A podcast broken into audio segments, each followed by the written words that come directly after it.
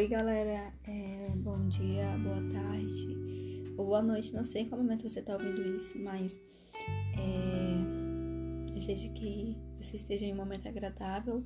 E se não estiver, te convido a, se você puder, é claro, abrir sua Bíblia no Salmos de número 40. Quero estar compartilhando alguns versículos. O versículo 2, perdão, o versículo 1, 2 e 3 e o versículo 17, que diz assim: Para o mestre de música davídico, um salmo. Coloquei toda a minha esperança no Senhor, e ele se inclinou para mim e ouviu meu grito de socorro. Ele me tirou de um poço de destruição e de um outoleiro de lama, atoleiro de lama. Pôs os meus pés sobre uma rocha e firmou-me num local seguro.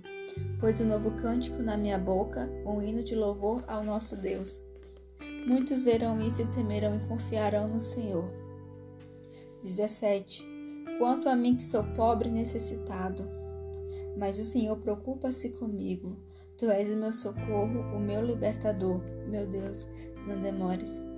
É uma palavra linda, incrível, que fala sobre o louvor perante a Deus e que Ele é o nosso libertador, o nosso ajudador, o nosso cuidador.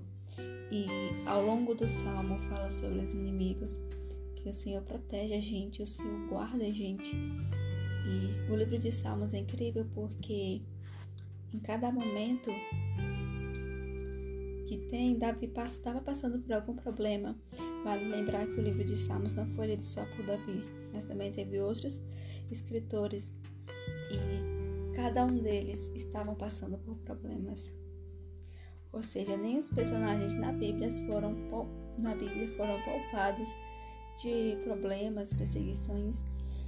E nesse salmo, Davi estava falando sobre a perseguição dele, como em outros demais, que ele em nenhum momento Davi desejou a morte de seus inimigos, mas o Senhor queria que ele fosse juiz perante os seus inimigos, para que eles pudessem receber o juízo certo.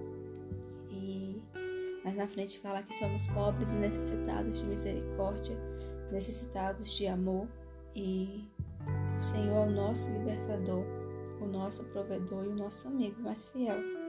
E que pede mais para não demorar, ou seja, para nos livrar, nos proteger e estar conosco em cada momento. Amém?